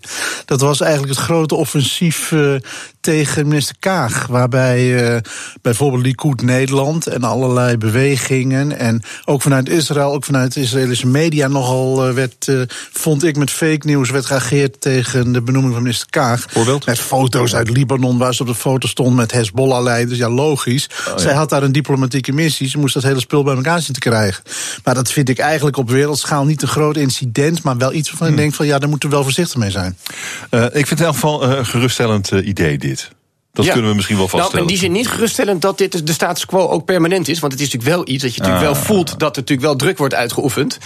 Dus het is voor dit moment geruststellend, maar wel iets waar je zeer oplettend bij moet blijven. Ik zou toch wel, ja dat is waar, maar ik zou toch graag, en wat dat betreft heeft Peter Quint van de SP inmiddels vragen gesteld, ik zou wel van de minister willen horen waar zij haar verhaal op gebaseerd heeft, of dat ze er gewoon een natte vinger in de lucht gestoken heeft. Want uiteindelijk heeft zij wel een bepaalde onrust gecreëerd. Ja, dat gaat misschien blijken uit die antwoorden op die vragen, als die dan komen. Ik ben benieuwd. Laten we het hebben over wiet. Wiet, want Nederland kan een flinke naheffing uit Brussel tegemoet zien, omdat we veel beter zijn in wietteelt dan we dachten. De totale omvang van wat toch een illegale economie is door de nieuwe cijfers opgekrikt tot volgens mij 4,8 miljard, zegt het CBS. Dat is veel meer dan we dachten. Ja. En nu moeten we daarover extra heffing aan Brussel betalen. Wat ik ook al wel een beetje gek vind, want het is illegaal. Interessant verhaal dit, Martijn. Ja, ik moet je eerst zeggen dat de enige richting van oplossing is volgens mij uiteindelijk gewoon het legaliseren van softdrugs. Je kan daarmee ook de politie en justitie veel efficiënter inzetten op de chemicaliën, de XC-pillen en andere spullen. Ja, maar Martijn, dat is waar. Maar ik ben altijd wel geïnteresseerd in het criminele netwerk erachter. Want het is natuurlijk meer dan alleen maar een zolderkamertje met plantjes. Maar een van die prettige bijkomstigheden met het legaliseren is dat je dus die illegaliteit daarmee ook te lijf gaat. En nogmaals, ik zou het willen dat het gebeurt. Alleen de kans dat alle overige 27 collega-lidstaten daarmee akkoord gaan is bijna nul. En daardoor blijft dit een voortgroeiend probleem. Ik vind het ook wel interessant hoe het CBS erop kwam, hè, die andere cijfers. Ze maakten de berekening door drugsvangsten te combineren met de pakkans. Die cijfers bleken steeds te rooskleurig zijn geweest. Pakkans 20%. Vertelde hoofdeconoom Peter Hein van Mulleren, luister. Dat baseert op cijfers van het Korps Landelijke Politiediensten. Kort nadat we dat gedaan hebben, heeft KLPD de pakkans naar beneden bijgesteld. Die lag waarschijnlijk een stuk lager. En ja, dat betekent dat het daadwerkelijke productie waarschijnlijk een stukje hoger is. En het effect daarvan zien we nu in deze berekening. Ja, ze dachten, 20% pakkans. Het is op 40 dachten ze, het is ongeveer 20. Het is 20. Ja, dit is inderdaad... Hoe ga jij dit oplossen, Jaap, als jij de baas van dit land zou zijn? Ik ga het helemaal niet oplossen. Martijn weet het wel. Als ik de baas van dit land zou zijn en ik zat niet gebonden aan allerlei internationale conventies, dan zou ik morgen dat hele zaakje vrijgeven. Dat lost veel op. Ik vind een pakkans van 20% vrij laag. Ja. Op de A2 is de kans veel hoger dat je een bekeuring krijgt, hè? Ja, zeker. Als je het onderwerp isoleert, zou je heel snel zeggen, dat is schandaal, dat kan niet anders. Meer prioriteit, politie erbovenop. Maar vergeet even niet, als je dat doet, iets prioriteren betekent ergens anders mensen weghalen. Ja, precies. En de politie klaagt al jaren, laat dit nou los, we willen hier niks mee te maken hebben. We weten nu dat de top van de VVD dit jaren heeft tegengehouden, op valse gronden. Het WODC, het wetenschappelijk instituut, wat alle justitieonderzoeken doet, met cijfers, die zijn keihard gemanipuleerd. Dat debat komt nog. Dat moet de heer Grappenhuis voor een verhit debatje gaat dat worden. Dat is gewoon door ministers en staatssecretaris te weten Opstelt en Teven tegen de directie van het WODC gezegd, we willen dat u een uitslag presenteert dat in lijn ligt met het kabinetsbeleid. Vrij vertaald, donder maar op met je onafhankelijke wetenschap. We willen gewoon de ondersteuning van het kabinetsbeleid hebben. Erger dan dat kan je het niet hebben. En die rapporten, waar gingen die onderwerpen onder andere over, waar ze op geïnterveneerd is? Dit onderwerp. Ja, ik vind het dus in die zin sta je letterlijk voor gek, vind ik als kabinet. Ja, wat je dan in de praktijk krijgt is dat bij zo'n politiekorps tips binnenkomen over wietplantages en dat die onder op het stapeltje gaan. Ja. Dus dat er dus niet effectief gehandhaafd wordt. Want ik vind een pakkans van 20% vind ik eigenlijk een vorm van niet effectief handhaven. Je zou het toch moeten kunnen vinden? Een wietplantage. Nou, wietplantages, ja. Kijk, er zijn natuurlijk ook andere daar wel echt systematiek. En ik vind boeren die drones hebben op maïsvelden om illegale plantages te ontdekken, dat gebeurt. Elektriciteitsmaatschappijen kunnen het zien. Alleen uiteindelijk moeten die tips dan naar een politiekorps. En die, daar blijft het dan liggen om hen moverende redenen, die ik ook nog wel begrijp. En wij gaan meer geld aan Brussel betalen. Dat is het einde van dit liedje. Ja. Het Joint Investigation Team, dat onderzoek doet naar de crash van vlucht MH17. De aanslag op vlucht MH17. Kwam vandaag met nieuws. Nieuws is dat het een Russische boekraket was die het toestel heeft neergehaald. We weten nu ook waar die vandaan kwam. We hebben al die filmpjes weer gezien. Het waren eigenlijk de conclusies van Bellingcat, dat journalistieke platform. Nou goed, nu bevestigd. Wat ik ook interessant vond daarin te horen was dat ze verwachten nu binnen 5 jaar verdachten voor de rechter te hebben. En de minister-president keert terug van een missie in India. Omdat er iets belangrijks aan de hand is op dit dossier wat wij misschien nog niet weten. Nee, maar wat hier dus aan de hand is, en dat maakt het wel interessant. Martijn en ik hebben het net buiten ook even over gehad. Wat speelt is dat het strijdtoneel niet meer alleen het juridisch veld is, maar dat ze langzamerhand gaan het diplomatieke veld op. Want uiteindelijk, kijk, als dat inderdaad die pro-Russische troepen zijn, dan zal er een lijntje met Moskou wordt ontdekt. En dan hebben we een probleem. Want Rusland levert in principe geen verdachte uit. Nee. Maar bovendien is de vraag of wij... En ja, dat is een hele cynisch altijd in dit machtsspel. Of wij straks heel hard diplomatiek de Russen gaan veroordelen met alles wat erbij hoort aan sancties, noem maar op, als het inderdaad waar blijkt te zijn. Dit wordt voor de Nederlandse regering een heel groot probleem. Waarom hoor ik die mensen van het JIT dan zeggen dat er binnen 5 jaar verdachten voor de rechter staan? Omdat kijk, zij wegen puur juridisch af. Juridisch zijn ze daar blijkbaar straks toe in staat. Alleen in het hele diplomatieke krachtenveld en de manier waarop de Russen ermee omgaan, daar ligt een heel ander probleem. Zouden ze daar dan niet de minister-president voor nodig hebben, Martijn? En zou die daarom niet nu terugkeren uit India? Ik denk dat de signaalfunctie belangrijk is en dat die feitelijk een enorme bijdrage levert in die ministerraad, anders dan we al kennen. Laat ik het zo zeggen, als ik op het Binnenhof rondloop en ik vraag mensen off the record, bijvoorbeeld een Nieuwsport, je vraagt dan wel eens, even gewoon persoonlijk, hoe groot acht u nou de kans of dat mensen van de oppositieve coalitie zijn, dat daadwerkelijk Poetin een staatsburger uitlevert en aflevert bij het internationaal gerechtshof. Er is niemand die dat serieus aannemelijk acht. Dus waar gaat het nu om? Het gaat eigenlijk, het is een beetje heel wrang misschien om te zeggen, maar dat gaat over nogal, dat Nederlanders die daar overleden zijn, vermoord zijn eigenlijk, Waar het om gaat is dat je een signaalfunctie geeft en eigenlijk uiteindelijk stap voor stap, dus eigenlijk doet alsof je dus dichter bij die rechtszaak komt met de verdachte, waarvan eigenlijk iedereen weet dat het niet gaat gebeuren. En uiteindelijk eindigt het natuurlijk dan in groot dramatiek. Kijk eens, de Russen werken niet mee. Gaan we een bak met sancties gaan we krijgen. Dus dat verwacht ik wel. Er gaan zeker wel maatregelen, al was het maar van symbolische waarde zijn. Maar de kans dat het daadwerkelijk die Russische verdachten, want we hebben volgens mij best, dat lijstje is inmiddels teruggebracht, volgens mij tot 20 mensen, wat ze nog op het lijstje bestaan. En volgens mij, wat ik me ook wat laat vertellen, weten ze eigenlijk de naam van de persoon die gedrukt heeft. Op de knop weten ze ook al. De vraag is nog even wie de opdracht gegeven heeft. Daar zitten voor mij de grootste vraagteken. En dus uiteindelijk ga je dus zien dat er dus sancties komen naar Rusland, de diplomatieke relaties bekoelen, maar volgens heb ik 0,0 verwachting dat er een verdachte voor een hekje gaat staan. Mag ik het dan nog verhangen en nog cynischer maken? Kijk, die sancties die zullen worden voorgesteld vanuit Nederland. Maar ik moet nog zien of de internationale wereld wat dit punt zo hard vindt dat ze er volop meegaan. Echt. Kijk, er is natuurlijk eens langzamerhand rondom Poetin internationaal een soort status quo ontstaan. Ja, en of ze dat nou willen gaan forceren, ik weet het niet. Ik verwacht, het is heel cynisch, het is heel naar. Voor ja, al die, denk je dat al en, die doden... En het vervelende is, daar wil ik naartoe. Dit gaat weer over de rug van honderden Nederlanders die nog steeds in rouw gedompeld zijn. Ik vind dit echt een van de meest cynische verhalen die ik in mijn leven ben tegengekomen. Nou, we hoorden vandaag Pieter Ploeg. Hij is nabestaande van de slachtoffers. Luister even naar wat hij zegt. Tot nu toe zijn er al grote stappen gezet. Hè? De onderzoeksraad heeft een belangrijk rapport tussentijds bevindingen van het JIT. Een tijdje geleden die zijn gepresenteerd. Dus we hopen nu op toch weer wat vervolgstappen, zodat we in ieder geval enig beeld krijgen van en gaat het er nog van komen? Ja, gaat er nog van komen? Dat is de datum voor de rechter. Ik hoop op zelfstandig verwachtingsmanagement. Je zal maar nabestaande zijn. Maar weer dat verwachtingsmanagement. Ik heb het weer horen zeggen, binnen 5 jaar voor de rechter. Ja. Dat is toch dan valse hoop eigenlijk? Ja, Rutte zelf, hè, de onderste steen komt boven.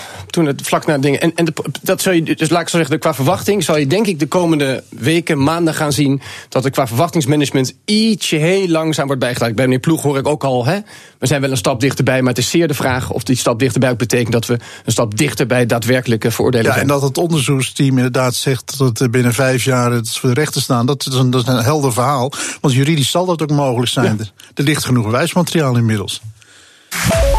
ZZP'ers met geldproblemen, met schulden, weten vaak niet waar ze recht op hebben. En de gemeente ook niet. Bespreek het zo in de kant. BNR Nieuwsradio. Hemmen. Fijn dat je luistert naar de kantine. We nemen het nieuws van de dag door. En dat gaat Jurgen Ruijman straks ook doen in Ask Me Anything. Waar gaat het over? Nou, aanstaande zondag heb je natuurlijk de race der race, de koningsrit van de Formule 1, de race van Monaco. En we gaan het vandaag over de Formule 1 hebben. Al je vragen over de Formule 1, want we doen allemaal heel graag, kijken we naar Max Verstappen, we zijn allemaal plotseling Formule 1 mensen geworden, maar hoeveel weten we ervan eigenlijk? Weet jij bijvoorbeeld hoe een DRS werkt? Hoe wat werkt? DRS, de Drag Reduction System. Dat weet Jaap. Ongeveer. Nou, maar zo zijn er bijvoorbeeld vragen. Wat betekent die gele? Wat is een blauwe vlag? Vergeet je niet het hele belangrijke dat er volgend jaar misschien wel 2 Nederlanders in de Formule 1 rondrijden? Dus nu is er een jongen van die zich aan het voorbereiden is? Nick de Vries, nu de Formule 2 topper. Formule 2. Bij McLaren ook, die behoorlijke kans heeft, dus die goed seizoen maakt, dat hij het volgend jaar gewoon bij is. Kijk. Oh. En wat ook nog even op te merken valt, is dat de Grand Prix van Monaco eigenlijk alles behalve de titel Konings Grand Prix mag hebben. Het is eigenlijk de saaiste Grand Prix van allemaal. Het is nauwelijks in te halen, het gaat om de start. En als het niet regent, als het nog droog is, kun je na de start gewoon een kopje koffie gaan drinken. Het is de meest papsterige van allemaal, laten we daar eerlijk over zijn, want het is de enige waar je op de Bill Gates' jacht naar de wedstrijd kan kijken. Hey, maar Jaap, ik heb een uitnodiging dit jaar. Jaap was bij de racedagen met Max Verstappen. Ik was in Zandvoort afgelopen weekend. Ja. Op uitnodiging van prins Bernhard. Kijk dan. Ja. Dus alles was perfect geregeld. Ja, maar die is toch hard bezig om de Formule 1 naar Zandvoort te halen, toch? Nou, dat wordt dus interessant. Want kijk, ik ben nu in Zandvoort geweest. En ik denk eigenlijk dat qua infrastructuur en alles Assen iets verder is. Ja. Kijk, want die optocht door Heemstede en Aardenhout was zondag en maandag ook geen preetje. En het circuit in Assen ligt langs de A32, maar los daarvan. Maar het zijn Nederlanders, we bouwen gewoon een deur weg. Goed, dan zijn kijk, dan komen we weer in dit soort dingen. Wat ik heel leuk vind, er is een ongelofelijke Max mania in dit land. Niet normaal. Ja. Ik heb het echt met de sporten, zelfs de grote voetballers hebben dit niet. Als die jongen ook maar... Ja. Echt een meter buiten die box was waar die ongeveer opgesloten is geweest 2 dagen lang. Daar stonden er gelijk honderden mensen omheen. Ja, het is echt maar het is ook gewoon leuk. Ja, maar het is, wat je ook leuk ziet, als er dit soort jongens met voetballers ook, als er dan bijvoorbeeld in de buurt van hele grote CEO's van bedrijven komen, of alle corporate toppers, dat veranderen ze direct in kleine jongens ook. Ik heb het gezien met Frits van Eert van Jumbo in de taart. Ja, dit worden echt kleine jongens. Maar wat ik dan weer gek vind, dat dan een organisatie als de BOVAG aan het eind van zo'n fantastische racedag nog een keer met caravans over het circuit gaat racen en die caravans laat crashen. En dan ook Max Verstappen daarom meedoet, dan denk ik, dat vind ik dan weer zonde. Ik denk dat hier wel een mooi programma over kan maken. Dat vind ik ook, maar ik vind sowieso camping racen, dat hoort bij Nederland. In ieder geval even met Nick de Vries, is leuk. Ja, oké, de Vries. Nick de Vries. Bij McLaren. Gaan we het ook over hebben. En ik heb Annick van der Leeuw in de studio en Jo van Burk. En Jo heeft het boek geschreven, Formule 1 voor Dummies. Dus je kan echt al je vragen stellen. Ja, fantastisch. En die vragen die stel je via Twitter natuurlijk. En BNR, geen Olaf Mol. Wat zei je? Geen Olaf Mol. Die konden we niet betalen. Je kan het doen via Facebook, via Twitter. Je mag me even WhatsAppen. Het nummer staat op bnr.nl of een mailtje sturen naar askme@bnr.nl. Maar je weet het zelf, Roelof. Gewoon snel bellen. Sneller, maar dan moet je gewoon bellen. 020-468-4x0. En stel al je vragen dan live in de uitzending. Jurgen, veel plezier zometeen. Dankjewel. Ask Me Anything vanaf 2 uur. Daar gaat hij weer. We praten verder in de kantine. Jaap Stalenburg is hier, tv-maker, journalist bij onder meer Sportblad Helden. En Martijn de Greven, presentator bij WNL. Hebben jullie trouwens gezien dat de pitspoezen terug zijn? Stond ja, ik vond het geweldig. In Monaco zijn de pitspoezen terug. Kijk, dan hebben we het weer over Zandvoort. In Zandvoort waren ze ook. Oh. En wat zelfs in de overdrive, want ik heb echt nog nooit zoveel pitspoezen bij een race-evenement gezien. Dus ja, nou goed, laat die discussie niet overdoen. Anders heb ik weer de hele middag boze dames op Twitter. Ja, oké, goed. Er is een soort overgevoeligheid op dit punt, maar ik vind dat het er gewoon bij hoort. Ze zijn overigens wel, volgens mij, ze zijn niet voor de Formule 1, ze zijn volgens mij voor een verzekeringsbedrijf of zoiets. Hè? Wat was het nou? Martijn weet dat, die weet alles over pitspoezen.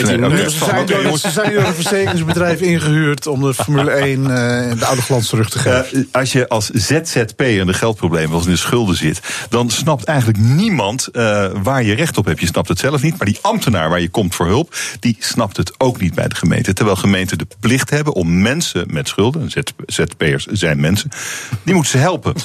Maar je staat met twee mensen in de studio. We zijn met drie ZZP'ers. Dus hebben we schulden? Niet meer. Oké. Nee. Oh, hij is afbetaald al. Jeetje, man. Goed. Ja, maar daar is geen ambtenaar te pas gekomen. Ja, maar weet je wat het echte probleem is? Kijk, dit is een afgeleide van een veel groter probleem. De ZZP'ers zijn in het land vogelvrij. Ze worden door niemand vertegenwoordigd. Een grote vakbond als de FNV of criminaliseert ze en zet ze neer als profiteurs. Of aan de andere kant asielenpieten die voor veel te lage tarieven aan slavernij ten onder gaan. Wij hebben geen vertegenwoordiging als ZZP'ers. Nee. Nou ja, maar wat moeten we vertegenwoordigen? Die gemeente moet het toch gewoon snappen. Als je daar als berooide ZZP'er staat, dan stuurt hij je weg. Ja, maar dat betekent, kijk, niet overal. Een gemeente kijkt ook altijd naar alle belangenbehartiging. En weet dat als jij daar op basis van een sterke positie met een sterke vakbond binnenkomt, dan word je als groep al serieus genomen. Ja. En dan wordt er ook politieke aandacht. Maar de ZZP is in dit land vogelvrij. Want omdat het de bonden echt helemaal niets interesseert. Raar. Heel raar. Ik heb al een tijdje een discussie over bijvoorbeeld met John Kerskens van de Partij van de Arbeid. Ex-FNV'er, ja. Die vind ik in de afgelopen 4 jaar weinig gedaan heeft voor de positie van ZZP'ers. Terwijl ik denk dat er voor de Partij van de Arbeid en andere politieke partijen enorm potentieel aan jonge, talentvolle mensen zijn. Is, die natuurlijk op die manier ook bij de politiek betrokken kunnen worden. Ander verhaal van vandaag. Een hele lekkere order van Defensie voor materialen voor militaire kampen is niet naar een Nederlands bedrijf gegaan, maar naar een Brits bedrijf. En Ineke Desentje-Hamming, baas van FNV, die vindt dat gestoord. Zij zegt, wij zijn de gekke Henkie van Europa aan het woord. Heeft zij een punt? Had dit gewoon een Nederlandse opdracht? Zij heeft in de kern een punt, alleen tegenwoordig werken wij met Europese aanbestedingen. Dus het systeem werkt anders. Wat daar verder bij komt, dit gaat om buitengewoon veel geld. En ik hoor wel eens in dezelfde Haagse wandelgangen waar Martijn rondloopt, dat er geen effectievere lobby is dan de lobby als het om defensiemateriaal gaat. En ik denk dat dit met name, omdat het vandaag in de Telegraaf buitengewoon groot gebracht wordt, dat hier ook een lobbyverhaal achter zit. Maar het is volgens mij gewoon het gevolg. De lobby is misgegaan, maar het is Maar misschien, nou in die zin niet, want misschien gaan ze nu de politiek mobiliseren om hier alsnog wat aan te doen. Mm. Ik weet niet of het procesmatig nog kan. Maar hier speelt natuurlijk wel heel sterk mee dat Europese aanbesteding kan leiden tot dit soort beslissingen. Ja, maar het hypocriete vind ik hier altijd bij. Ik vind het hartstikke leuk als er weer een orde in Nederland valt. Hè, een soort Holland First-achtige Dynamiek. Ja, Nederlandse krijgsmacht, Nederlandse... Ik snap de belangen heel goed. Ik zie de lobby druipt door de kop in de Telegraaf heen. Maar het gaat erom dat we hebben in Nederland een heleboel bedrijven die dus allerlei onderdelen voor defensie maken. Ja. We horen het natuurlijk nooit over als die in Frankrijk allerlei orders binnenslepen van andere EU-lidstaten. Dan vinden we top internationaal goed werk. En als het omgekeerd gebeurt, zeggen we, wat is dit voor gekkigheid? We zijn gekke henkjes. Dat is anders als het nergens anders te krijgen is dan in Nederland. Maar ik kan me wel voorstellen dat de Fransen ook gewoon Franse spullen kopen als het in Frankrijk gemaakt kan worden. En als dit in Nederland gemaakt had kunnen worden, waarom kopen we het dan in Groot-Brittannië? Nou, als dat ergens als de prijs-kwaliteitverhouding... Zo ver zit ik er niet in, maar als de prijs-kwaliteitverhouding ergens anders beter is, heb ik liever dat de overheid goed met centjes omgaat. Ja? En dan daar... Ja, waarom niet? Natuurlijk, ja. Of weer de dijken optrekken. Moet allemaal Nederlandse bedrijven... Dat doen de Britten ook. Die zijn ook eruit. We kunnen het personeel niet aanslepen. Hadden we weer een tweede probleem gehad. Ja, oké. Okay. Dit is storm in een borrelglaasje water, hoor. Oh, nou ja, iets wat misschien dan wel belangrijker is. Een hondverbod voor gewelddadige criminelen. Als je een strafblad hebt, mag je geen hond meer. Want wat blijkt, criminelen hebben vaak honden die bijten. Ja. Ik kan hier niks mee met dit hele verhaal. Ik denk altijd weer, daar hebben we Dio Graus voor in de Tweede Kamer. Ik vind het allemaal prima. Oké, nou, dan doen we dat. Dan is daar nog Sanne Wallis. Sanne Wallis de Vries, die met haar parodie kwam op dat liedje van de Israëlische winnares van het Songfestival, die kipmevrouw. Zij maakte een liedje waarin ze Israël op de hak nam. En daar heeft ze veel kritiek op gekregen. Ja. Gisteren bleek dat eigenlijk geen enkele van haar collega's wil reageren op wat zij daar gedaan heeft. Nee. Wat zegt ons dat? Heel veel. Dat de temperatuur van het maatschappelijk debat af en toe zijn kookpunt bereikt. En ook heel vreemd. Hè? Ik bedoel, de ene keer wordt geroepen vrijheid van meningsuiting. En als dat iets maar gebarricadeerd of begrensd wordt, dan is het meteen beroepsverbod, censuur, ligt iedereen met zijn poot in de lucht. En het leven wordt onmogelijk gemaakt. Ja, en als je het een keer niet bevalt aan de andere kant, ben je dan een antisemiet en dan ben je een vuile... Dat is het dus. Hè? Het is gewoon... Als je mij zegt, heb ik zitten genieten voor de televisie met het kijken van dit item? Helemaal niet. Maar moeten daar vervolgens wettelijk, of weet ik dan al, paal en perk gesteld worden? Helemaal niet. Stel je voor dat alleen mijn smaak op televisie zijn. Nee, dat is het probleem. Niet doen. Dat is het probleem in dit geval. Kijk, in de eerste plaats, dat is een wat algemenere constatering, is dat kritiek op Israël toch te vaak als antisemitisme wordt uitgelegd. Wat natuurlijk echt onzin is. En tweede is, en ik denk dat Sanne Wallis de Vries daarom ook niet veel meer behoefte had op terugkijken, dat er een soort, op het moment dat dit gebeurt, een soort trollenleger op je afkomt op Twitter, anoniem. En alles wordt erbij gehaald. Het is de schuld van Asscher, het is de schuld van de Partij van de Arbeid, het is de schuld van de kerk. Sanne Wallis de Vries wordt op een manier beledigd die ik schofteriger vind dan wat zij over Israël zei.